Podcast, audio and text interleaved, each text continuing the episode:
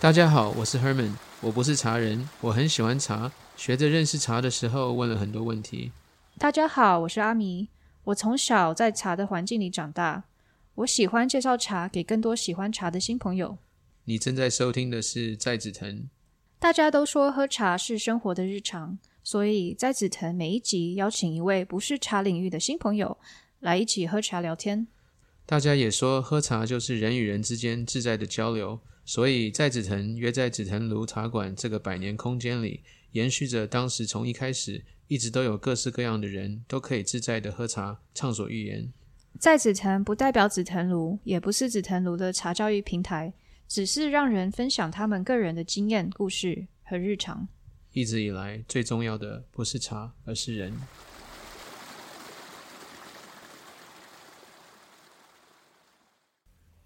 这次的内容因为时间比较长，所以我们试着用上下两集的方式，但是同一天播出，那可以让听众方便一些。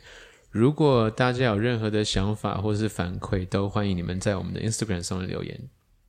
我们喝这支茶之前会先讲一下，因为它比较，它形状比较奇葩。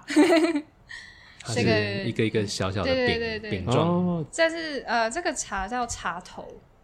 它其实是熟普洱，然后它是熟普洱，呃，熟普洱有一个有趣的呃步骤，就是它需要渥堆，让它在湿度、跟菌、跟温度发酵，因为它因为普洱茶有个后发酵的一个一个过程嘛，那一般生普洱是要放到。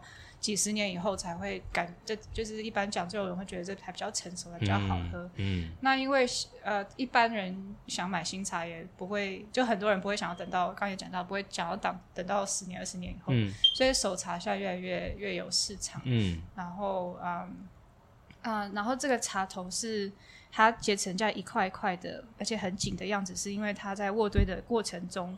菌跟茶会跟温度会产生一些比较比较一块一块的，然后它就会变成可能下一批卧堆的时候的料，因为它里面它集中了很少很多菌，嗯嗯，然后所以它是自然产生的，就叫茶头。哦，嗯嗯嗯，所以它是培养下一批茶的那个最最基础的那个，嗯。嗯，触媒。对对对，等一下老师就可以喝一下这种，看一下，如果想看的话，嗯。其实它味道应该不会，普洱茶味道其实就还就是没有很明显，要泡开才比较明显。是是，所以其实可可以可以，我不知道这样讲适不适当，但是可以说它是一个很有目的性的茶，很有目的性的茶。对啊，对啊，因为它就是它的演变，就是它为什么会慢慢哎突然有这个茶，是一个很有目的性，就是刚刚讲到时间跟味道。呀呀呀！熟茶应该是在七零年代的时候开始有的。呀，所以它其实不是泼在泼茶历史中，其实它不是，它是比较新的一种做法。嗯，但是有这个需求，嗯，因为大家喜欢这个后发酵的味道，是喝喝看。但这支茶又放了二十年了，所以它也不是新的熟普哦。所以我不知不觉又选了一个二十几年的茶。今天身体想喝老的吧？可能。所以开始喝几十年的老普洱茶，也是后来发生的事情吗？你说。在普洱茶趋势里面，是啊是啊，这个要问专家，我想一下。哦，嗯，这个我可能要，我记得老老普洱茶炒作起来，也就是哦，这个东西炒作起来应该是呃九零末，哎，应该都没有二零二零零出头，才真的开始炒作吧？我我觉得，哦哦哦，因为。我觉得，因为它的 price increase 是很极端，是是是，嗯。而 小时候我记得，因为我爸爸其实他也一开始收藏茶跟普洱，也不是以这个想要赚很多钱的目的，因为他我们谁都没有办法预测会变成怎么那么贵。对对对。我记得就是现在一饼可以卖很多钱的，就是几百万的那种。现在他以前都是一饼一千，嗯。所以，呀，这个应该。这个老茶的炒作，对啊，应该也是这二十年，嗯嗯嗯，搞不好就是呀，这是二十年比较多，嗯。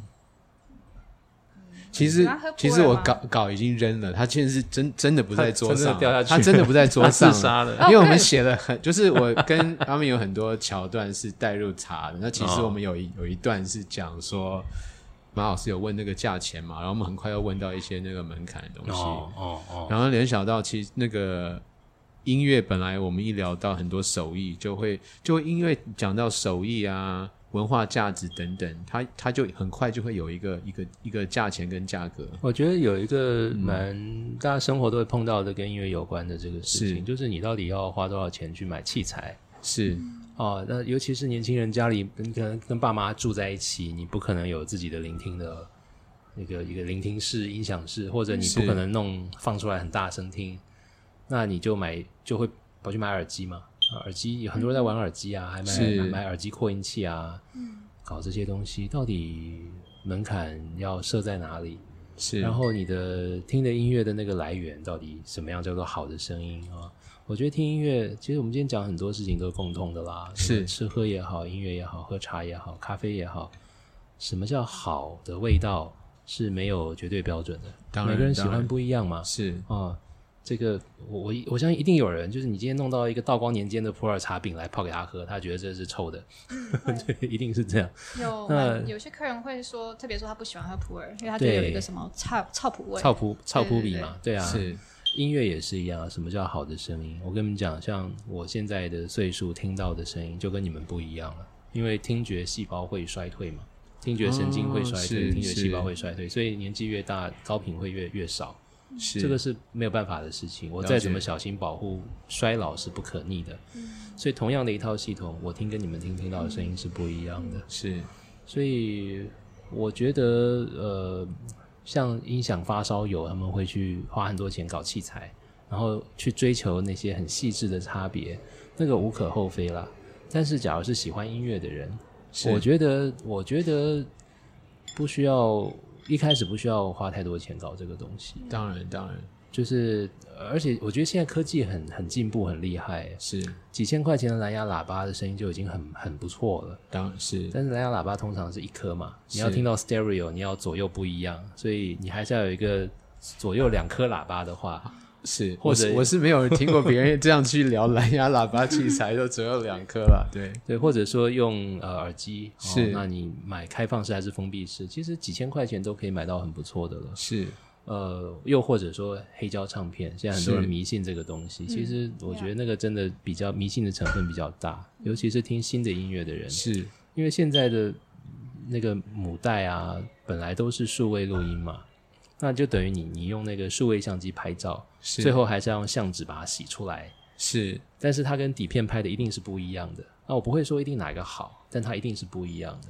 所以没有必要一定要去追求那个黑胶唱片的东西。我觉得那个也很多是迷信了。是 对，但是我知道很多年轻人买唱片，家里根本没有那个 LP player。哦，他们就是做装饰，因为那个封面很大张、很漂亮，挂在墙上收藏用。听还是一样听 streaming，这也 OK 啦。因为现在的现在的 streaming 已经很好了，就是已经比远远比我们年轻的时候听的 FM radio 的声音好很多很多了。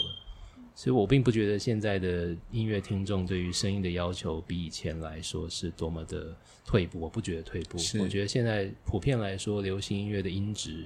是比三十年前好很多的。你看以前我们听 FM radio，觉得声音很好啦。那大家都拿那个 Walkman 在听 cassette，是对啊，那个声音你说会比现在的 streaming 好吗？怎么可能？差很多，好不好？是，但但马老师果然还是很热衷于音乐。就大家看的角，就我们一聊到价，一听到价钱跟音乐，马老师会想到。大家想讨论的是那种不同的体验方式，然后它一定有一些稍微有一些高低差，或是不同的方式。但我们可能不是那么像马老师这样热衷音乐的话，就看音乐就说，哎，跟茶有一些不一样。我就觉得说，茶有它有很多的那个高低差。那我也不是说高级或是低级的这种茶，而是说它因为有了。价值，所以很快的有一个金钱的介入。嗯，所以某些人如果说我今天想要尝试某一种茶，他可能哦很老的茶，或是诶大家听说说这茶很好，他要付起一个一一定的一个一个一个价钱。对，那音乐对我们这种不是音乐圈就看哇，音乐就是你再怎么讲，就他没有什么说那种路边的音乐或是大师的音乐，我都几乎好像是不用钱的，因为我可能串流就听一样，所以他他对很多人好像就是反而有一个无价的，就是跟其他的。艺术价值去不会啊！你看演唱会的票，你去那个学生社团的成花就不用钱，哦，你去河河岸留言看的钱，跟你去小巨蛋看的钱一定不一样啊。了解，那你像现在 CoPlay 在抢高雄的票嘛，那个票价一定跟一个台湾独立乐团在音乐节的那个出场费是不一样的，是它还是有差别了。是，但是并不代表音乐一定就呃，你花了十倍的票价就会听到十倍好听的音乐。这个原则上，我觉得跟咖啡、跟酒、跟茶、跟吃的东西都一样。比方说，我相信茶叶一定也有炒作到非常贵的，或者有像刚才呃你说那个云南那边的制茶的人，因为他下的功夫重，所以他价钱一定会比较高。嗯，酒也一样啊，有一些酒庄的酒就是会被炒得很贵嘛，咖啡也是一样啊。这个食材当然就更不用讲了。但是是你说，比方说，呃，我我花了十倍价钱买这个茶叶，会喝到十倍好喝的茶吗？当然不见得。嗯，但是这跟买耳机一样，你拿那个买手机送的那那个耳机来听音乐，不会不好听啦，但也就那么样子。那你多花一点钱，你花个三千块、五千块买一副耳机，那一定会好听很多。那你花一万块，应该又会再好听一些。但一万块到，比方说五万块的耳机好了。是它不绝对不会给你五倍好听，它会、它会变得不一样，你会听到更多的不一样的事情。那那个不一样就是你花很多钱去找那个不一样。我想喝茶也是一样，就我们本来都爱喝手摇饮或喝瓶装茶，或者一把茶叶泡一杯喝一天。忽然喝到了厉害的人泡出来的茶，比方我来到紫藤庐喝到这个茶，诶，这个这个厉害，那我就要开始追求好茶的时候，我不可能一开始去买那种一两三千块的茶嘛，我可能就先去买买至少买有牌子的茶叶啊，嗯，然后喝喝喝喝喝。那我说从比方说一两两百、三百、五百到一两三千、五千到一两三千、三万、五万的也都有啊。那你说会是十倍、二十倍、五十倍、一百倍的好喝吗？不一定，价钱越贵，一定是越去追求那一点细微的差别。然后有时候为了要要创造出那一点细微的差别，它牵涉进去的那个人力跟成本就会越高，然后会越不成比例吧。其实音响器材也是一样，就是百万音响跟十万音响不会是十倍的好听，是它是不一样的嘛。嗯，对，所以这个事情很有意思啊。什么时候你要有这样的自觉？你是在买一种呃买买买一个买一个附加价值，还是真的去买到你你你你你你听到或者你吃到嘴巴里或者你喝到身体里面，你会感觉到它真的确实是不一样。嗯，我觉得那个自觉还是蛮重要的是。，我觉得尤其在茶，因为我觉得在比如在耳机上，我觉得比较有一种大家认同的客观的一种，就是什么好听，就是可能的它的，其实我也不是这方面专业，是它的 base 跟它的它的各各各方面和谐。但我觉得茶就更复杂，就是其实你买贵的跟呃，因为茶也是很多是偏就是自己的偏好、自己的喜欢的嗯风格嘛，嗯然后。而且茶界里面有真的有很多炒作，嗯还有 marketing 的，很多、嗯很多各种，反正比较复杂。我觉得嗯，不一定，你说你买五千块的会比五百块的好喝，是这样，真的是不一这样。定，葡萄葡萄酒也是一样，对就五百块的酒不见得不比一万块的酒来的难喝，嗯是但是人家敢卖那个价钱，一定有它的什么道理，嗯。那个不见得是好喝的问题。嗯，其实耳耳机音响也一样，有很多的炒作迷信，哦，好，原来也是。有都 其实是一样的，因为因为声音的好坏是没有绝对标准的。哦，它当然，它当然可以有那个评测的数字，嗯。但是那个不代表它一定比较怎么样叫做好。嗯。啊，那有的人听听舞曲的、听电音的、听重金属的，他需要 bass 多一点，它需要 punch 比较强。那听流行歌也需要人声比较柔润的，听古典乐的需要弦乐的 balance。所以每个人的需求不一样，所以你你很难说哪个比较好。像我做广播工作，我必须要用监听式的耳机，它是中性的，它不会特别去强调哪一个频段。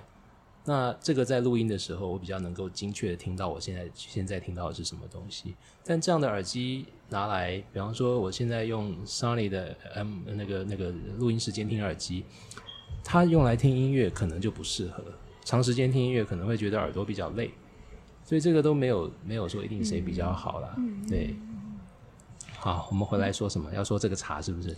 可以啊，呃，也可以啊对啊，马芳老师，呃，喝到这个茶有跟刚刚的蛮不一样的，有有什么样的对，感受？我听到或是二十年的老普洱，我以为它会味道更强烈，结果出乎意料的，嗯它蛮清爽的。嗯我觉得，嗯，它的发酵味没有那么重，嗯嗯，然后也一样有个回甘的味道。嗯，它对我来讲是一个蛮，就是大部分会有喝到人都会喜欢，因为它其实蛮温和的。嗯。然后我也是因为这个时间点，我觉得第二支茶不要选太强的，嗯。对，然后呃，它也嗯，就跟老师讲的很像它，我觉得它还蛮明亮的部嗯，对，嗯，好喝，甜甜的，它那个喝完之后舌头上会有个甜味。而且它因为压得很紧嘛，嗯就是它是一块块，它其实它的味道还是慢慢的在释放，它那个块还没会解，嗯，所以它会越来越浓厚。喝到后面味道会不一样。哦，我们今天很很很幸很幸运可以喝到，也很幸福可以喝到这么这么老干这么特别的茶。真的我，刚刚那个问题比较像常像，来就常喝，对对对对对，这边打的就是打广告时间，没有。其实我们当然鼓励大家去找朋友喝茶，不不一定说一定要来紫藤庐，只是借由这种分享的方式了。我刚刚问的那个问题，其实是嗯、算是我自己联想到马老师做电台了，因为刚刚讲到价值，我们当然也理解说，像喝茶跟个人的体验，他们有一个那种贵贱之分。嗯，但是茶，与其说讲茶，而是要讲说音乐或是电台这个媒介，就是它跟茶不一样。就是现在如果说我要喝到一个，好像说，哎，三四十年的茶，它一定有它某一些门槛。嗯，但是现现在是我们处于一个何等幸福的年代，是说、嗯，我今天上个网或是找一下，我就可以听到对对，几百年前莫扎特的音乐，嗯，而那个门槛，它跟我要去品尝一些物质性的东西是稍微不太一样的。是，是然后它就是说，它有一点一些那种，我不知道中文怎么讲，是像公民性的这种这个这个价值在。，嗯，那是不是马老师一开始会就是这么自然的做电台，然后在广播界又带入到音乐这个、这个这个话题？它是因为共通有一个这种公公民性，就是嗯它的门槛就是你不需要去想太多，随时人都可以接触到，是有这种自然的。不知道马老师有没有这样想过？还是其实这这问题问的还不错，就是我在入行做广播的时候，我开始当电台 DJ 是一九八九年，那年我是十八岁，呃，当时的当时还没有网网络，然后呢，你要听音乐，你一定要去买，要去买那那个录音带或者买 CD 或者买一个 vinyl，是那呃，所以我那时候在做节目的时候，我有一个很清楚的自觉，就是你刚刚讲到的这种呃，你要变成一个有能力去掌握海量音乐知识、音乐背景的认真听众，你必然要有文化资本跟经济基础。当时是这样的，就是我必须要在台北的都会区有这么多唱片行，然后我必须要掌握我可以去唱片行订国外进口专单的资源，专单的价钱比唱片行卖的普通的版本贵，我得要有这样的经济实力跟能力，我爸妈要给我这样的零用钱，我才有办法去买这样的东西。然后我必须要生长在这样的家庭，我父母亲不反对我去发展这方面的兴趣，甚至于我母亲的工作还可以帮助我在这方面的兴趣省掉很多的冤枉路。我家有很多现成的参考资料，英文的参考书、百科全书、中文的相关著作、过期的杂志。我几乎不需要去图书馆查资料，就可以找到我需要的所有的音乐知识，在我家的书架上就有。然后它有一大堆的唱片，我可以抓来听。那当然，后来我听的音乐越来越越来越，不见得是跟我母亲的音乐重叠的，我就要自己去买。但是我我很清楚意识到文化资本跟呃经济能力是当时你要变成一个这样的乐迷必须要有的条件。今天假如你是住在偏乡，那你的资讯来源只能够是收音机，然后你的你住的城市没有像样的唱片行，你要坐车到都会区才能够买得到这些唱片。那你要怎么样去让自己成为一个也能够掌握这么多知识的乐迷？这是辛苦很多很多的。那我那时候做广播节目，就是心里有着这样的自觉，我希望能够分享更多我觉得值得分享的东西，给也许没有办法像我有这样资源的听众，也能够一起听到这些好的东西。呃，这个是我一直放在心上的一件事。那、我很清楚知道很多人没有我这样的条件，所以并不是我呃多厉害，而是真的就就是运气比较好，我拥有可能很多人没有的条件。那呃，然后刚好我有这样的兴趣跟能力可以分享，我可以把这些东西说出来，然后让让电台听众愿意听得进去，有这样的机会到公公用的频道里面去公器私用的讲这些东西，然后居然好像大家听了还觉得 OK，也就肯定我在这方面的能力。我觉得这里面有很多很多运气的成分。那我当然也不会那么 gay 先说我全部都是靠运气。我作为一个 DJ，我觉得我能力还 OK。但是我刚讲的这个文化资本跟经济能力还是蛮重要的。但是网络的出现改变了这一切。我永远记得我第一次用 Napster 的那那个震撼，就是你会发现，我过去可能要花好几年才能搜集到的东西，我今天只需要花几个晚上就可以全部都找到，而且一毛钱都不用花，我只要花电费跟网络费就好了。那真的是一个完全解放且彻底。彻底自由化，进入一种完全完全无政府状态的那种状况，真的，我我不会说是什么劫富济贫，因为对于那些音乐人来说，对他，我我不觉得有那么大的伤害。呃，我我到现在仍然不觉得，我觉得还好。然后你看，经过二十年到现在，合法的串流平台是大家都在用的，他们分给音乐人的版税反而也是少的可怜。我不觉得现在这个状况有比那个时候公平到哪里去。嗯。所以我觉得网络太太太厉害了，就是它让整个那个门槛就瞬间消失掉了。是，当网络变成跟自来水一样，是我们平常的基本需求的时候，呃，所有的人在所有地方可以听到所有的东西，然后呢，呃，也就不再有这样的呃阶级差距、地域差距或者文化资本的累积上的差别。你你你只要有心，你可以自己把自己训练，或者把自己累积成一个有教养的听众，或者一个有教养的欣赏者。那这个事情当然不是只有在音乐而已，我相信在任何领域的知识都一样。我觉得这是太太厉害，也太重要，也太美好的事情。不过我们也很清楚，三十年过来，呃，网络并没有让这个世界必然变得更美好，也不必然让我们的集体的知识跟教养变得更提升。那它仍然带来这个社会无穷无尽的各种各样乱七八糟的事情，用它来做坏事的也很多，用它来破坏的，用它来遂行罪恶的也很多。但是我觉得，只要我们对于人世间美好的知识、美好的创作，还是有一份憧憬跟向往，那科技的进步绝对可以帮助我们更快的、更有效率的、更深入的去掌握这一切，并且用远远比以前要少。非常非常多的多少分之一的成本，你就可以掌握这一切。你看现在全世界第一流顶尖的美术馆跟博物馆的数位典藏，用高解析度，甚至是三 D 摄影，或者是影片，或者是对不对？你你可以不用到荷兰阿姆斯特丹，你不用到纽约大都会，你就可以看到我们比站在那幅画前面看到还要清楚的细节。嗯，哦。然后，全世全世界历史上重要的音乐作品，几乎都可以在网络上找得到。呃，所有自由版权的经典的著作、书面的著作，网络上也都可以找得到。那最后缺的是什么？我觉得现在的问题就不再是资讯的匮乏，而是在资讯过剩的状态之下，诱惑这么多，我怎么去打定主意，去去寻找我我要的那个东西？是去寻找我需要的是什么？我觉得现在的挑战比较是，哦，到处都是好东西，那到底我要我要我要从哪个部分开始？到底我要去找什么？是那我觉得这个事情最后还是得回来问自己，就是那我到底是谁啊？我到底怎么去确立我是一个什么样的人？你要先认清自己，你才有办法知道我需要什么。不然的话，就是东撞西撞，东一勺西西一碗。那也没什么不好，年轻的时候本来就应该到处去碰碰，到处去乱吃一通，然后慢慢建立起自己的口味，慢慢建立起自己的品味，然后才有可能形成教养嘛。那但是在这个众生纷杂的时代，我觉得这个比以前难。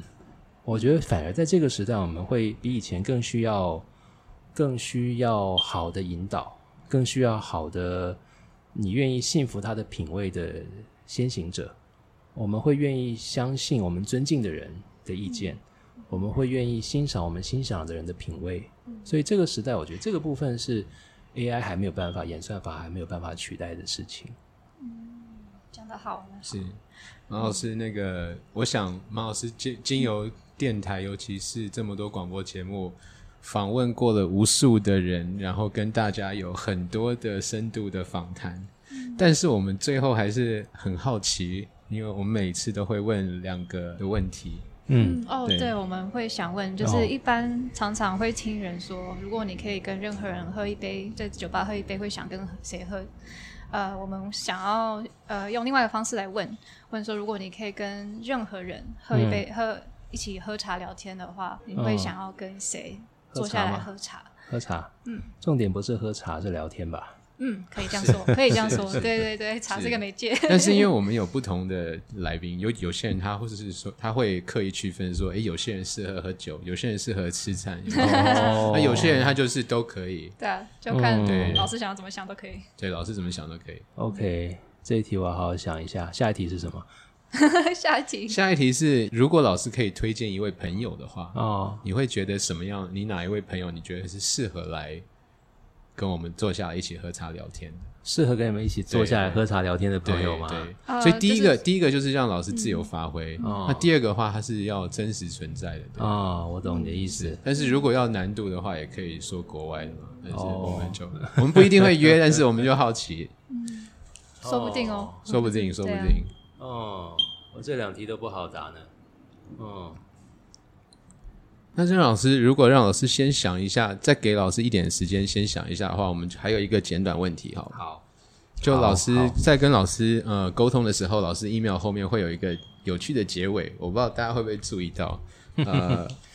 呃，签名档是不是？签名档。哦然后我第一个想法就是说，因为在台湾，就是如果大家知道 Lander，、大家都说他们是 Bob Dylan 的粉丝，我就想，难道那个马世芳老师是 Bob Dylan 第三位粉丝吗？就如果他们那两位称是唯一前二的话，因为老师后面写说。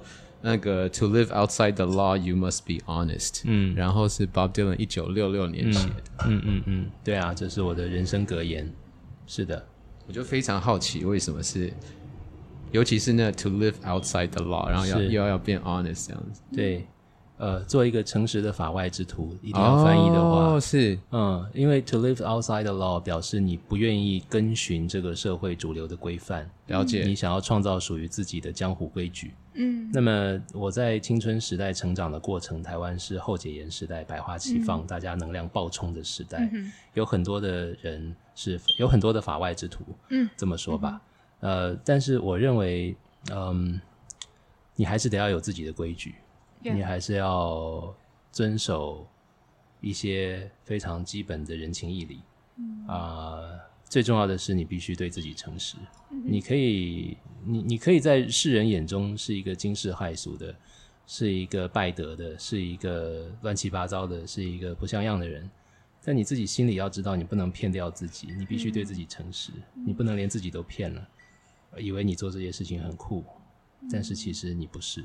这个是我自己从这句歌词里面延伸出来的想象。我不知道 Bob Dylan 为什么会写这一句，但是我想他自己以他的作品应该都在实践这句话。嗯，我不觉得我是一个法外之徒，我其实还蛮乖的，但是我觉得在呃人生的很多面向，我都相信这样的价值。当我在面对某些作品跟某些人的时候，嗯，呃，我不认为自由是可以无底线的乱弄。嗯，我认为最起码的底线是必须对自己诚实。是的，是这是我我这是我的人生格言。嗯，那不知道一杯茶的时间，老师有没有想到？我其实做这么多年的节目啊，有一些人是有一些名字是一直想想见面、想访，但是没有访到。是有找人来喝茶是吧？崔健，崔健，嗯，崔健，我一直没有机会跟崔健面对面的深入访问。我见过他，嗯，是。呃，也跟他聊过，但是没有机会深入的做专访。是，嗯，崔健可以，我我我很乐意跟他在紫藤路坐一个下午，但我不知道他喜不喜欢喝茶，我没有研究这件事。是。对，我觉得可以，他年纪也大了，应该不大喝酒了，喝茶应该可以吧？是。然后我可以跟他讲这个地方的故事。是是，对，我们很想问，但是我想就不在节目上问。呃，因为我相信老师一定有机会跟他好好的坐下来喝。也许透过网络的的现在的可能是性，有机会。Maybe who knows？今年应该是是是去年吗？崔健老师他有获得前年金曲奖前年吧，最佳男演唱人去年还是，前年？去年，去年，去年，前年，去年，去年，我忘记了。是呃，对，那届我是评审，但是我忘记了，我是去年吗？是，不管呃现在听众熟不熟悉崔健老师的作品，但是我们还是要说，我们非常有幸，他现在还是持续的在创作中，所以我们还能持续的听到他。是的，他是我最尊敬的中国摇滚人，是而且我认为他的成就到现在还是没有被后辈超越，嗯是他还是一个非常警醒的、了不起的创作人。对我非常非常尊敬他。是嗯，崔健老师，如果您听到的话，希望有机会 我们能邀请您来喝茶。是老崔，我请你是喝茶哟。是，欢迎欢迎来紫藤路嗯，那马芳大哥，如果啊，来到变成马芳大哥太好了，对啊，我们变因为我们要我们要？问他，如果能不能推，就是如果嗯呃，你有任何一位朋友，你认为适合推荐来上我们节目？我觉得我的朋友应该都会来的人，应该都来过了吧？他们来的次数搞不好比我还多耶。嗯会来适适合上节目，跟我们一起这样子。嗯，我觉得艺术家姚瑞忠，你们可以找他。对，姚瑞忠是现在台湾呃，我们这个世代，就是现在大概五十多岁的这个时代，应该台湾最重要的现代艺术家。然后他的作品跟台湾社会的变化扣得很紧，然后他也是见过世面，去全世界巡巡展。嗯，我想他，然后他对台湾的当现当代艺术史非常的了解，也对是是全世界的现代艺术的脉络非常的了解。我想他应该蛮适合跟你们聊一下是有的没的事情。他是一个非常有趣的人，他的他有太多太多不知道如何形容的奇怪的知识跟 资料。是嗯，我想很值得用你们的角度去从他身上挖一些问题出来。好的，对，但是他这个人不太好找，他接下来要去蒙古办展览，去蒙古？对，然后要去澳门，要去巡回，他他一天到晚在全世界跑。我感觉我感觉姚老师也是一位 to live outside the law, you must be honest。他绝对是，他完全实践了是这句格言，是是没错。很。有趣。嗯，我们今天非常呃开心能和马老师在节目上聊天，非常非常感谢老师来。My 谢谢谢谢谢。那最后但是我有发发小吐槽一下，就是哦。我们今天前面有一直讲说那个书就是在台北生存的一一百个理由，哦。对，然后翻了我们里面有两个咖啡厅，嗯然后没有查，就好奇嗯老师在那个时候只那个写出那本书的时候，紫藤知道紫藤路的存在吗？当然知道紫藤庐啊，哦现在要我再去想，我应该会把紫藤庐列进去了。好好，我们这说真的，但是你知道我们那时候二十二十几岁嘛，第二本，第二本，我们这边就是预祝老师有 就是第二本，不要闹了，你们自己写啦，你们自己写啦。现在的世界是你们的，打一个小广告，是因为紫藤庐呃，应该是哪一年在巴黎我们前年在巴黎的市中心开了一家姐妹店，叫是丹木清秋。我们哦我母亲独立去，